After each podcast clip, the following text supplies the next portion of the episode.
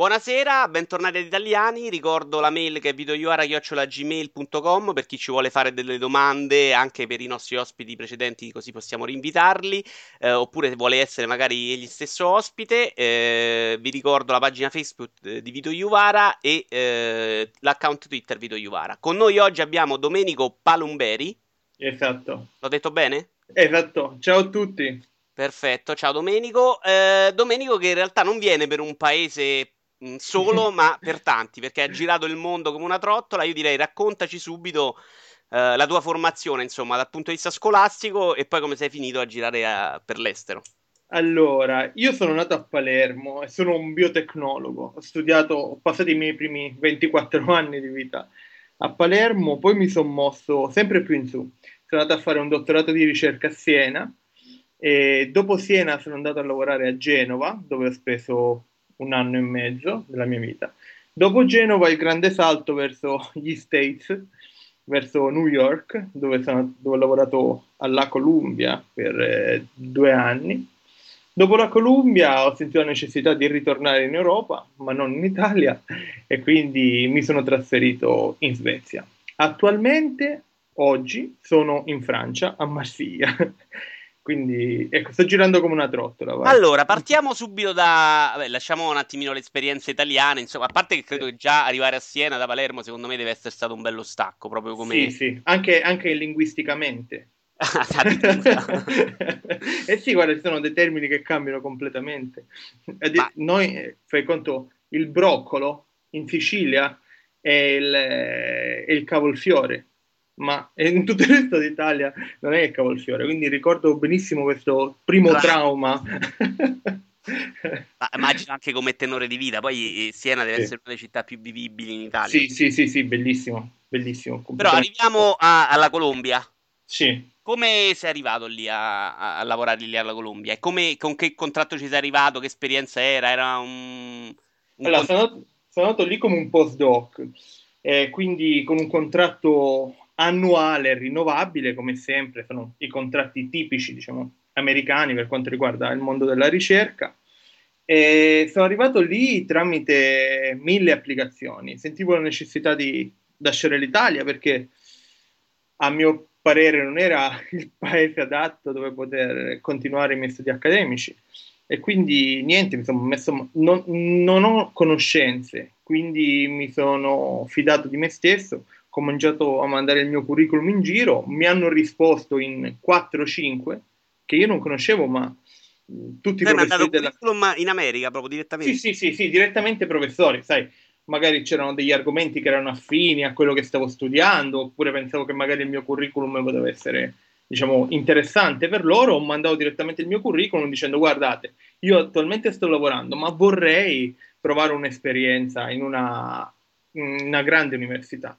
Ti faccio solamente sì. una domanda prima di proseguire. Sì. Quando hai scelto uh, biotecnologia sì. in Italia, quante speranze avevi di continuare a lavorare in Italia o, o tu hai sempre pensato che questa fosse una scelta da fare per andare all'estero? Senti, quando io ho scelto biotecnologia è stato una sorta di azzardo, perché era il primo anno che veniva istituito il corso di laurea e tutti la chiamavano come la medicina del futuro, come la biologia del futuro. Ho detto perché no, proviamoci. Ero, stavo per iscrivermi a biologia, ma avevo delle difficoltà perché la biologia è ancora un po' troppo classica, non mi piacevano gli studi degli animali, volevo un qualcosa un po' più di medico, quindi ho scelto biotecnologia. Ma nel momento in cui ho cominciato a studiare e ho cominciato a vivere un po' il mondo della ricerca palermitana, ho subito capito che non ci sarebbe stata alcuna possibilità per me lì dentro. E eh, quindi... quindi... tu a 19 anni, quando l'hai scelta, eri convinto che, che avresti potuto fare una vita del genere in Italia?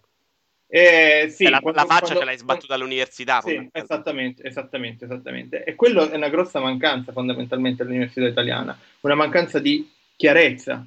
Cioè, se... Ma non credi sia proprio un problema però anche a livello tu hai fatto un liceo?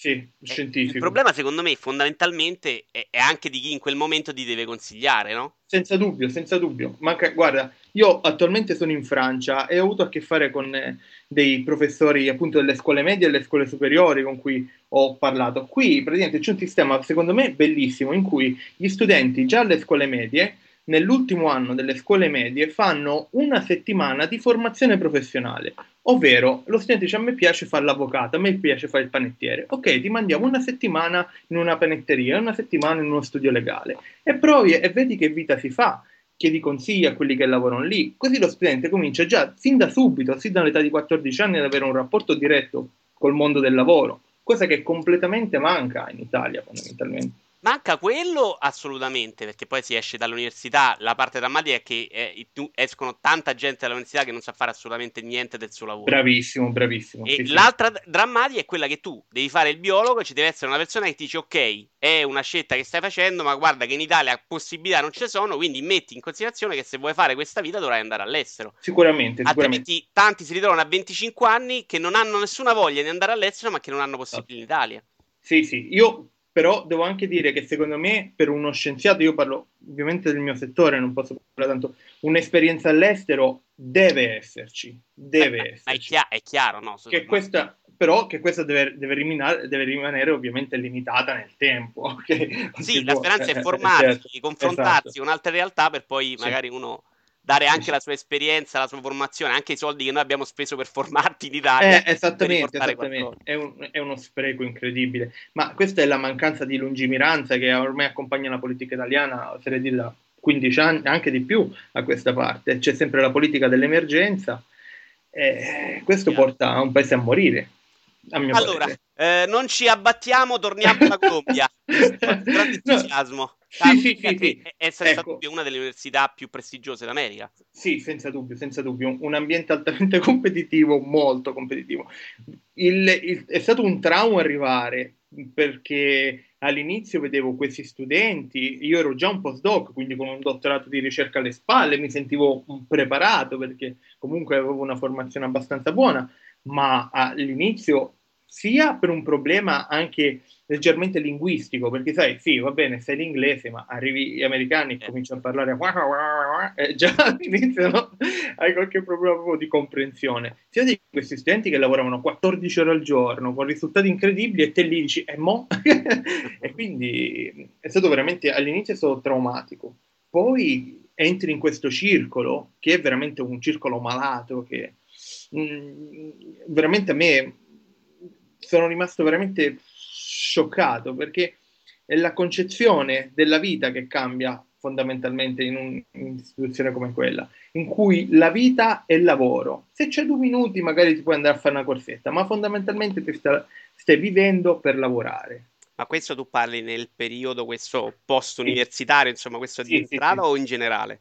In generale, io vedevo gli studenti, guarda, c'erano alcuni studenti che io arrivavo la mattina alle 8 all'università, andavo via alle 9 di sera e li trovavo lì e quando andavo via erano ancora lì. Però Quindi... io non ho, non ho, capito se è un, problem- un problema, insomma, poi sì. bisogna tutto da vedere. Se è cioè... una situazione americana in generale o se è una situazione della Colombia dove veramente c'è eh, lotte intestine per, per guadagnarsi no, rispetto del professore capo e allora ognuno si uccide per, di lavoro. Ecco. È una situazione di New York in generale, perché sai, l'America è molto vasta e ho avuto anche modo di confrontarmi con altre università americane famosissime, quali per esempio l'Università di San Francisco, Berkeley o Yale, no? E cambia il modo di lavorare.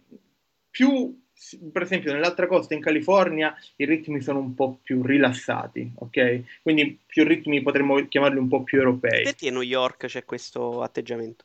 E perché? Perché praticamente tu hai una concorrenza che è veramente fuori di ogni, di ogni comprensione. Cioè, tu hai cinesi che lavorano 25 ore al giorno e, e quindi per riuscire ad andare a stare dietro a loro, anche te devi, devi Quindi è frutto della competizione, insomma. Sì, sì senza dubbio, ah, sì, okay. sì, è frutto della competizione. Però questa competizione alcune volte diventa malata, e quello è il problema.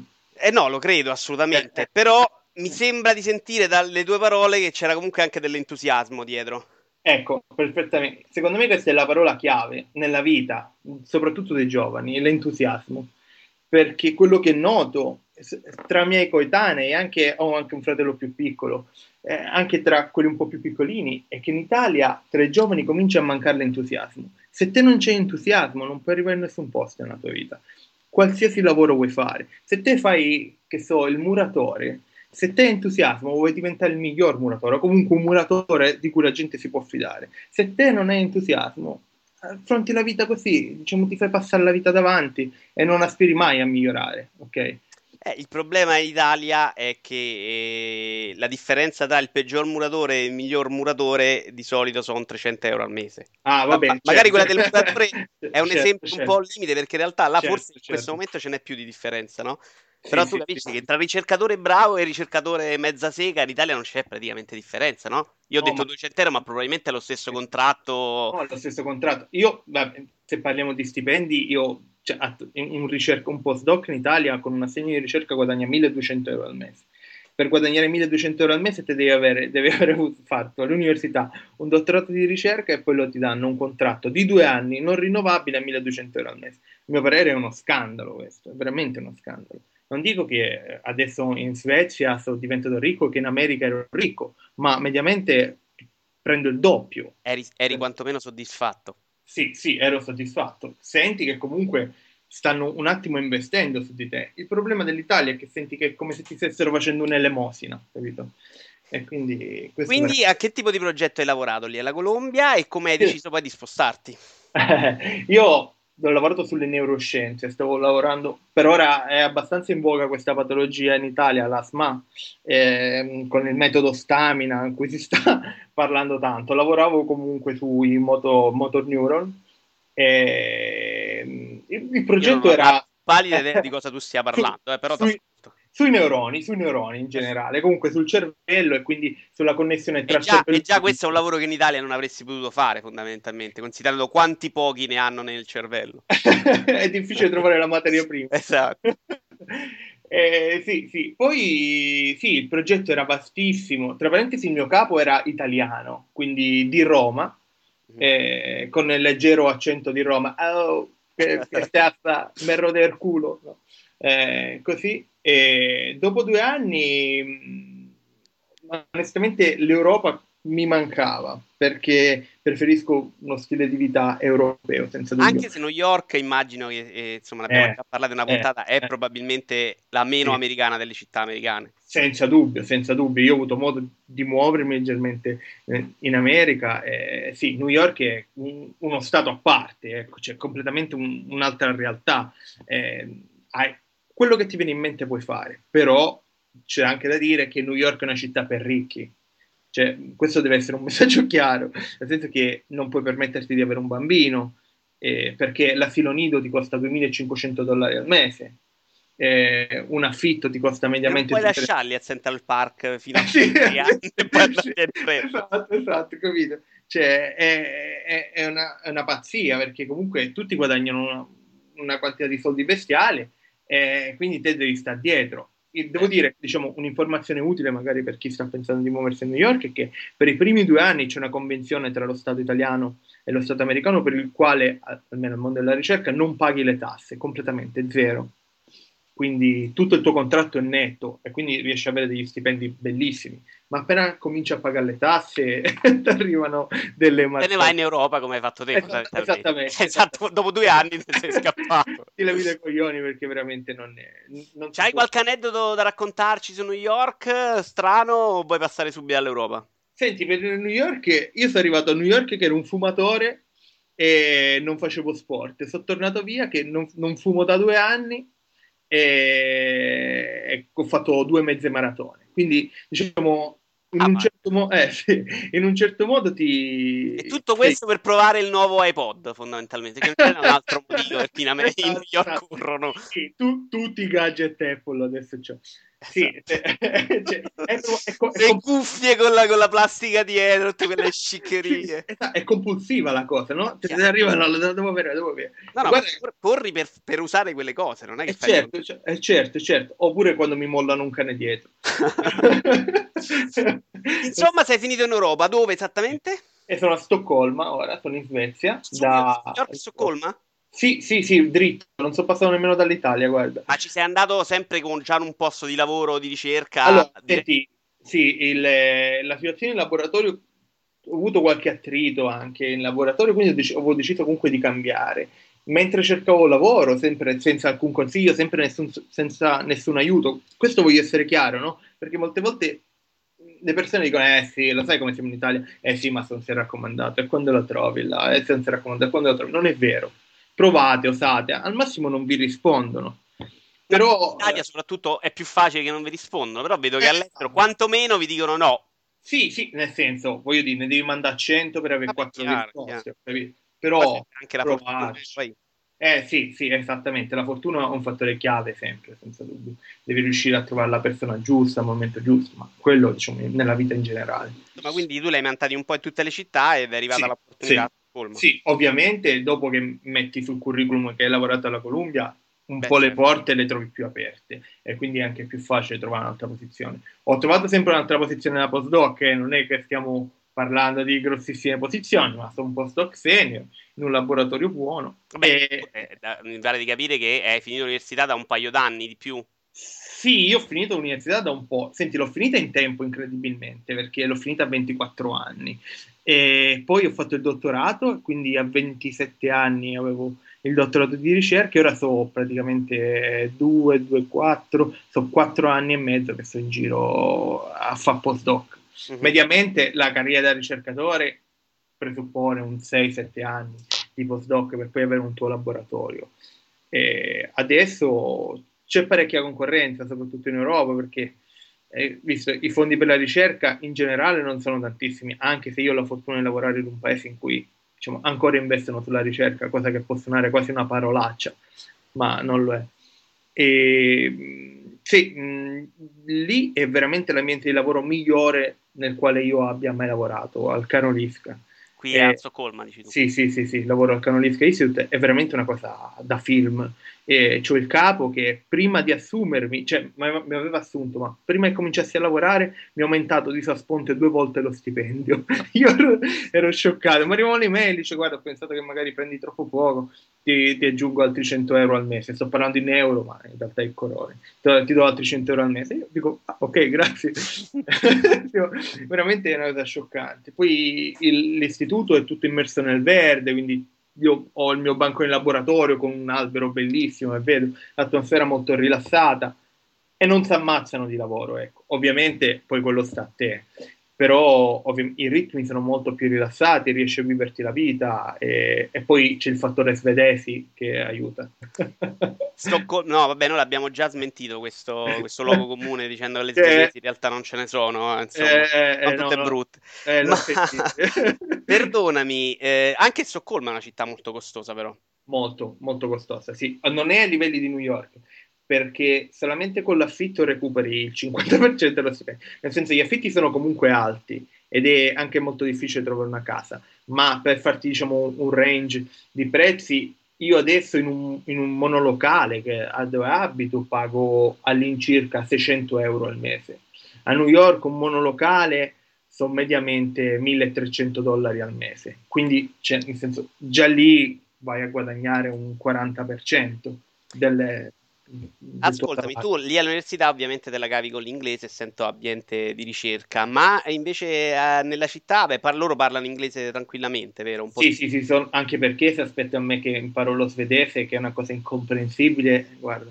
Non c'è speranza, dici? no, non c'è speranza. Vorrei cominciare un corso, ma insomma... Um è la sera, due ore ogni sera, tre volte alla Tra l'altro credo te lo paghino anche o sbaglio? No, te lo pagano quando sei disoccupato, vero? Sì, te lo pagano quando sei disoccupato, ma eh, ci sono delle convenzioni generalmente con eh, gli istituti in cui lavori o comunque certamente il capo te lo paga. Capito? Se è un posto però dove ti piace molto vivere, non pensi mm. che sia un passo inevitabile? Mm, eh, sì, penso sì, penso, penso, di sì, penso di sì. Spero che prima o poi mi prenda la voglia, però in realtà guarda, è, sai, come quando dici da lunedì mi metto a dieta, è da un po' che dico che da gennaio... Ah, dillo a me, cioè... guarda, da gennaio comincerò questo corso di svedese, vediamo, ci provo, anche perché sai, una lingua in più non si sa mai, la metti da parte. Eh beh, eh, certo, eh, torna sempre comodo, insomma. Eh. Ehm, divertimenti?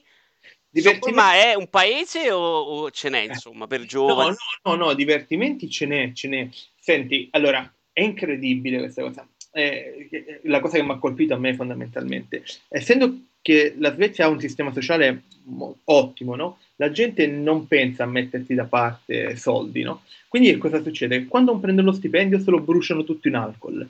Cioè, le, le, le, prime fine settimana del mese, in cui solitamente la gente ha un po' di soldi, vedi tutti devastati in metropolitana, gente che vomita, no? È perché veramente spendono tantissimo. Poi più vai avanti col mese, meno gente ubriaca vedi per assurdo. Eh questo, è... questo è giusto un aneddoto, però cosa da fare sì ce n'è, ovviamente dipende che cosa intendi fare. Se sei un discotecaro, insomma, non lo so perché io non lo sono, però non penso ci sia tantissimo, ma se ti piace musica dal vivo, andare nei pub, ascoltare musica, bere 100.000 birre differenti, birre dei cocktail, sì, sì, sì, hai tantissimo da fare. Col Ovviamente... cibo, come ti sei trovato? Col cibo, col cibo mi trovo quasi meglio che a New York. Devo dire che eh, io, nonostante diciamo, sia fuori, ho mantenuto, ho cercato di mantenere la cucina italiana, di cui sono un ammiratore, diciamo, veramente, essendo palermitano, poi mantengo no, quelle, quelle, usanze. E lì c'è un, una catena di supermercati che si chiama Ica, nel quale posso trovare veramente qualsiasi prodotto italiano. Qualsiasi. A, a prezzi onesti o svenandoti? E... Una via di mezzo. Perché pure a New York trovi di tutto, ovviamente. Sì, però sì, New York sì, è una roba. La, la, buona cucina è una roba per gente che ha i soldi da buttare. Devi entrare con fucile per, per poter esatto. prendere i prodotti là. C'è un, un supermercato che si chiama Agata e Valentina, abbastanza famoso a New York City, eh, dove quando entri prendi una mozzarella di bufala e sono 18 dollari, capito? Cioè, cose veramente fuori da... Ogni... Hai avuto a che fare con la sanità lì o in America o a Stoccolma? Allora, in, in tutte e due fortunatamente per, per, diciamo come dicono in Toscana per strullate fondamentalmente in America hai un'assicurazione che praticamente alla Columbia funzionava che il 70% dell'assicurazione veniva pagata dall'università, il 30% la pagavi te. E questo ti dava una copertura medica, altrimenti se stavi male potevi stare in mezzo sotto il ponte, non ti accettano in ospedale. E, e anche una copertura dentistica, quindi avevi due pulizie dei denti all'anno e bla bla bla. E, mm, in, a Stoccolma, eh, quando te arrivi, dopo che hai un contratto di lavoro, richiedi un social number. Una volta che ti è stato assegnato un social number, eh, direttamente ti arriva a casa una lettera dal tuo medico curante che viene assegnato automaticamente, dove ti chiede appunto di presentarti e di conoscerti. La sanità è più o meno gratuita, comunque i prezzi sono veramente irrisori, veramente irrisori.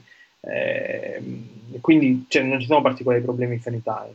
Ah, ok, non hai bisogno di fare un'assicurazione. No, no, no, no, no, assolutamente no, e hai una qualità altissima comunque del servizio. Allora, ti chiedo, anche se mi sembri abbastanza, insomma, deciso e convinto, uh, qual è il consiglio che daresti tu oggi a un giovane, diciamo un giovane ricercatore, un ragazzo che sta terminando l'università eh, diciamo che ha fatto la tua materia, insomma, un'altra materia assurda come la tua. e insomma, il, la tua idea qual è? Eh, sbattete un po' la testa in Italia, così dopo trovate soluzioni migliori o scappate subito finché siete in tempo? Mia, il mio suggerimento, ahimè, è di scappare subito. Attenzione, io amo l'Italia, non vorrei passare per quello che è all'estero. Ah, l'Italia è una merda. Però purtroppo l'ho vissuto sulla mia pelle. Se avessi preso, se avessi fatto il mio dottorato fuori dall'Italia le mie possibilità di carriera sarebbero state di gran lunga maggiori e sicuramente migliori. Quindi il mio consiglio è andare via as soon as possible, perché purtroppo, la qual- almeno voglio dire che ci sono ottimi istituti di ricerca in Italia, che sia chiaro, ma questi istituti di ricerca sono due o tre, li, li, conti veramente sulle, sulle mani. Quindi se riuscite ad andare in un istituto di ricerca eccelso, riconosciuto a livello mondiale andate lì, fatevi la vostra esperienza, altrimenti scappate, scappate.